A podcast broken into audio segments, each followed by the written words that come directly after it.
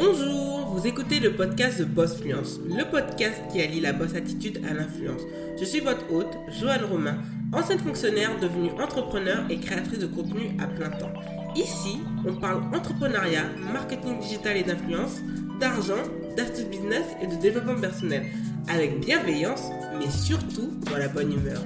Le podcast est diffusé tous les lundis et il est diffusé sur Apple Podcast, Spotify et sur d'autres plateformes de podcast. Vous retrouverez les ressources du podcast sur thebossfinance.com slash podcast. Bonjour et bienvenue dans ce nouvel épisode de The Boss Fluence. Aujourd'hui, le thème est pourquoi je me suis lancé dans l'entrepreneuriat?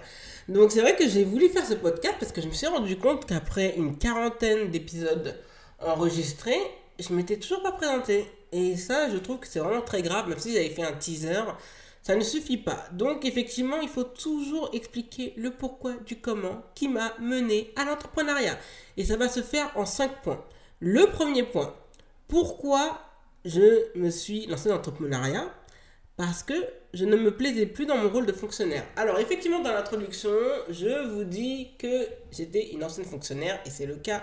J'ai été une, on va pas dire fonctionnaire euh, non titulaire, mais j'ai été une assistante d'éducation euh, pendant près de 5 ans. Effectivement, pendant près de 5 ans. Ça a jugulé avec euh, ma vie d'étudiante. Et par la suite, en fait, une fois que la vie d'étudiante se termine, j'étais perdue, je vais pas vous mentir.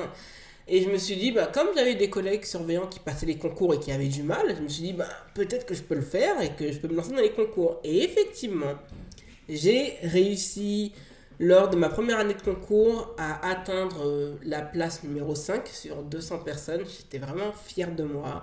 J'avais réussi à faire quelque chose de grand à mes yeux à l'époque et je me suis dit waouh, c'est vrai que c'est pas tout le monde qui réussit un concours. Bon, c'est un concours certes de catégorie C, mais il faut comprendre que maintenant les concours de catégorie C de nature sont destinés à des personnes qui n'ont pas de diplôme ou qui ont un niveau de diplôme brevet. Et moi, j'ai eu la chance en fait de réussir, alors qu'en fait la plupart des candidats étaient à un niveau bac plus 3, c'est-à-dire licence, voire bac plus 5 master. Parce que le but en fait, c'est au minimum de rentrer en tant que fonctionnaire titulaire, catégorie C, et ensuite commencer à faire les concours soit de catégorie B, soit de catégorie A. Donc sachant que les concours de catégorie B, c'est du niveau bac, et les concours de catégorie A, ce sont des concours de niveau Bac plus 3. Il faut savoir que ceux qui font les concours A ont généralement des masters, voire même des doctorats. Donc franchement, le niveau, il est extrêmement relevé.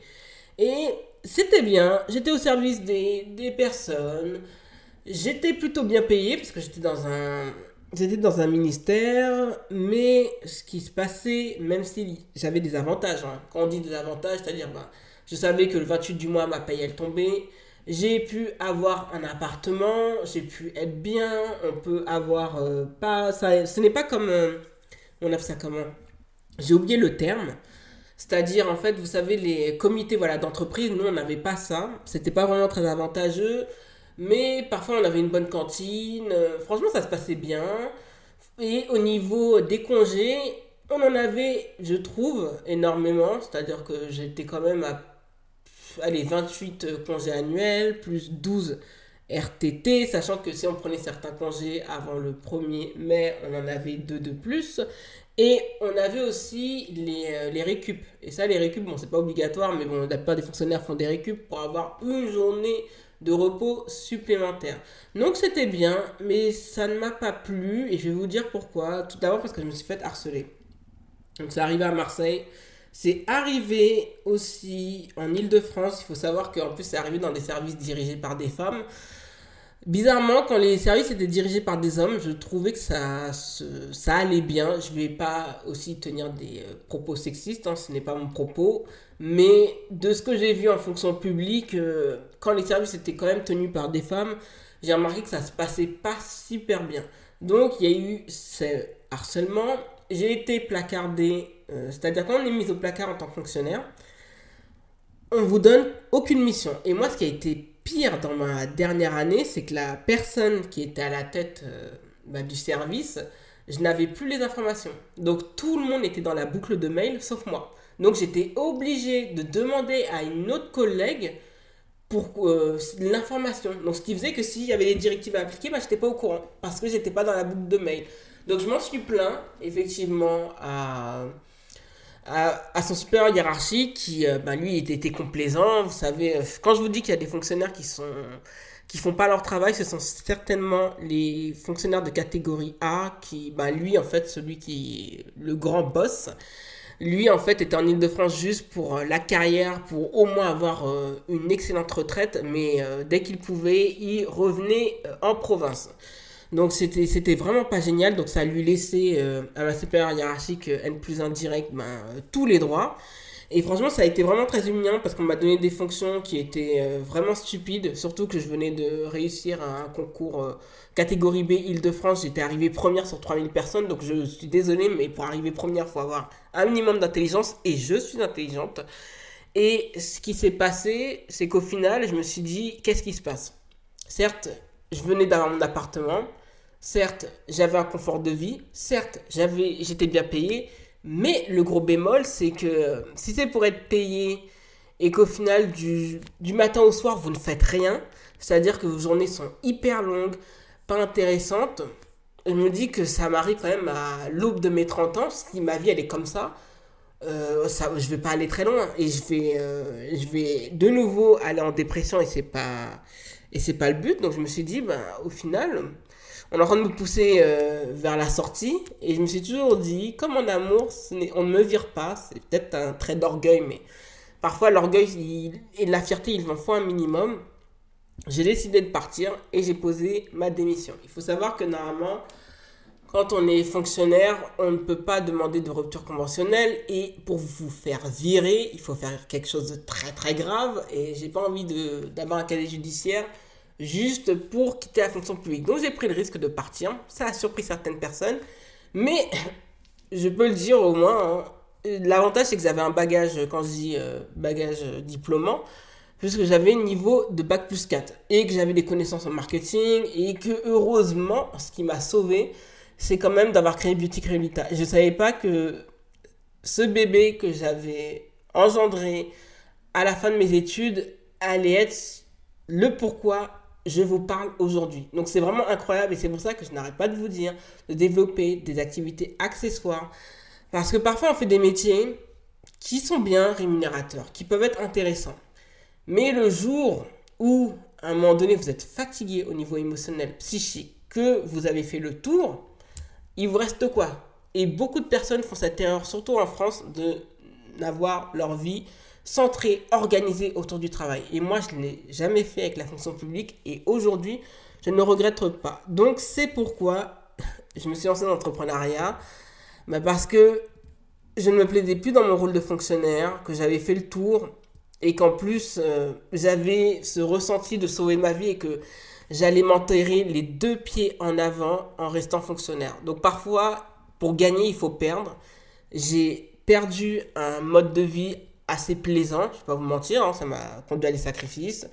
J'ai perdu mon appartement, j'ai dû le rendre, j'ai dû vendre les meubles.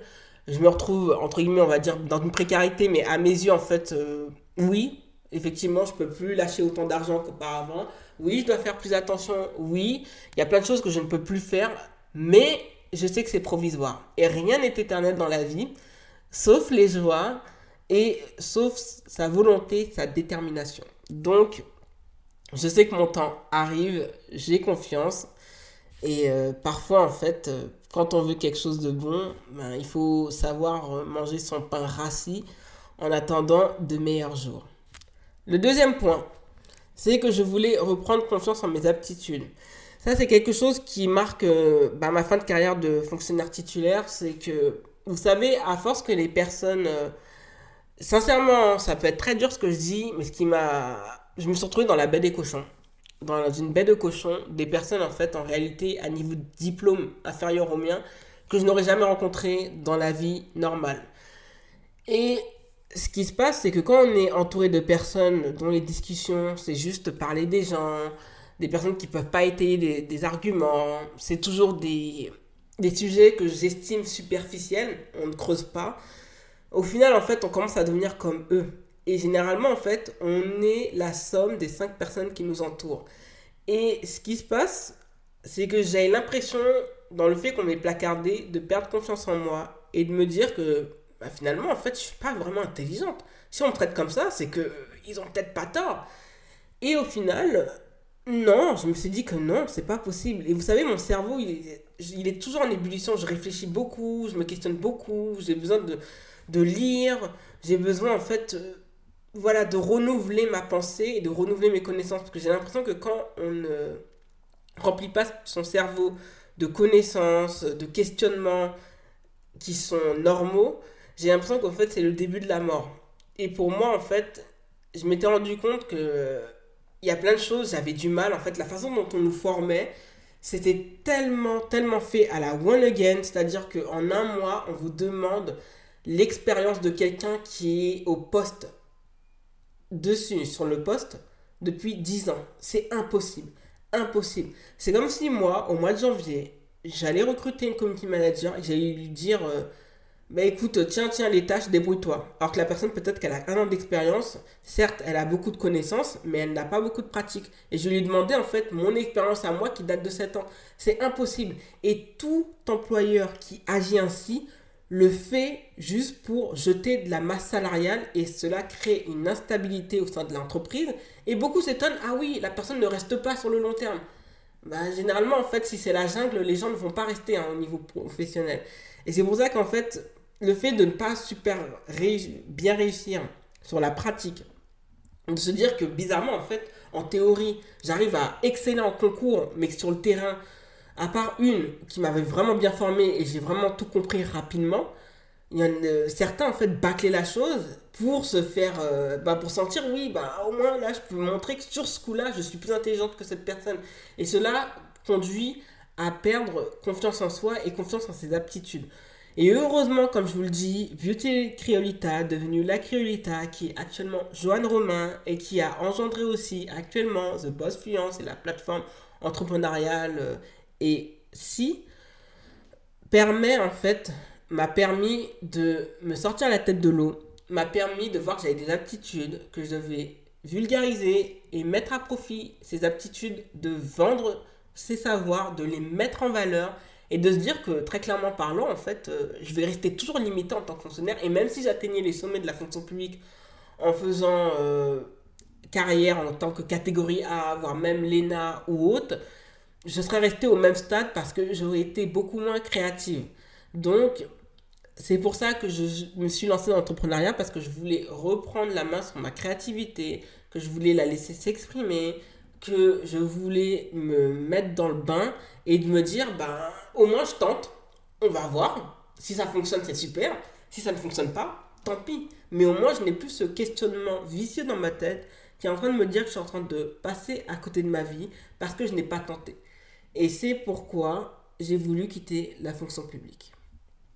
Le troisième point, c'est que je voulais aider les autres. Donc, parallèlement à ma carrière de fonctionnaire, je donnais beaucoup de conseils en termes de marketing digital, en termes de stratégie digitale, mais aussi en termes de stratégie de marketing traditionnelle. Donc, j'ai aidé des personnes voilà, à visualiser. J'avais euh, une connaissance qui avait son salon de coiffure, de développer tel ou tel service, d'avoir une vision, de donner en fait tel conseil à une personne qui est dans un secteur, de comment en fait elle peut créer une autre source de revenus en utilisant ses connaissances, à compétences, de savoir comment le système fonctionne et de vendre cet accès au savoir.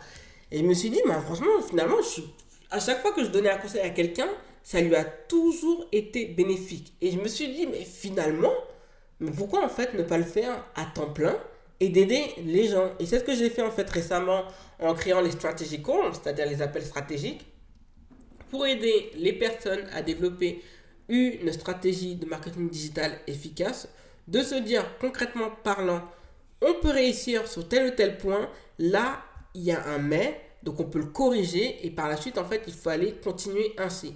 Et c'est ce que j'ai fait et c'est ce que je veux faire et continuer à faire, c'est d'aider les entrepreneurs qui sont à mal, qui ne savent pas comment le digital fonctionne et qui de mieux qu'une personne qui a fait des erreurs dans le digital, qui est présente depuis 7 ans, pour pouvoir vous aiguiller et surtout vous aider à sortir le meilleur de votre entreprise.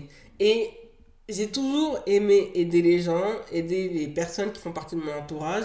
Et je me suis toujours dit, ben, 2019, c'était le moment, il fallait tout quitter pour pouvoir se lancer et vraiment, véritablement aider les personnes autour de nous, mais aussi d'aider d'autres entrepreneurs qui ont du mal à pouvoir faire prospérer et faire grandir leurs entreprises. Et comme quoi, en fait, en un strategy call, tout peut changer.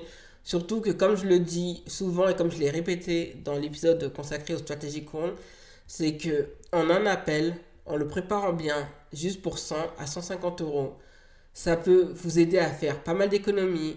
C'est accessible et surtout, surtout, ce petit investissement, ça peut être le là qui peut changer diamétralement les choses pour votre entreprise. Le quatrième point, c'est que lancer une entreprise est un défi pour moi. Effectivement, être fonctionnaire, c'est confortable, c'est pépère, bien, on est à l'aise, on n'a pas trop à se soucier euh, du lendemain, et on sait que même s'il y a une crise économique, on est protégé parce qu'on a un emploi à vie. Et je me suis dit, ben, qu'est-ce que je perds à lancer une entreprise? Il faut savoir qu'en fonction publique, ça a été durci euh, depuis 2016 par euh, le président François Hollande, qui a normalement mis, fait publier un décret, pardon, pour stipuler que les fonctionnaires qui sont à temps plein n'ont pas le droit d'avoir une activité rémunératrice accessoire. À l'heure où les mesures successives depuis plus de 10 ans, avec le gel du point d'indice, avec le fait que les salaires chaque 1er janvier jusqu'à ce 1er janvier 2020 inclus, a fait que les fonctionnaires perdaient de l'argent, on nous empêche bah, d'avoir un petit peu plus de revenus parce que certains, avec le salaire qu'ils avaient en tant que fonctionnaires, ne s'en sortaient pas.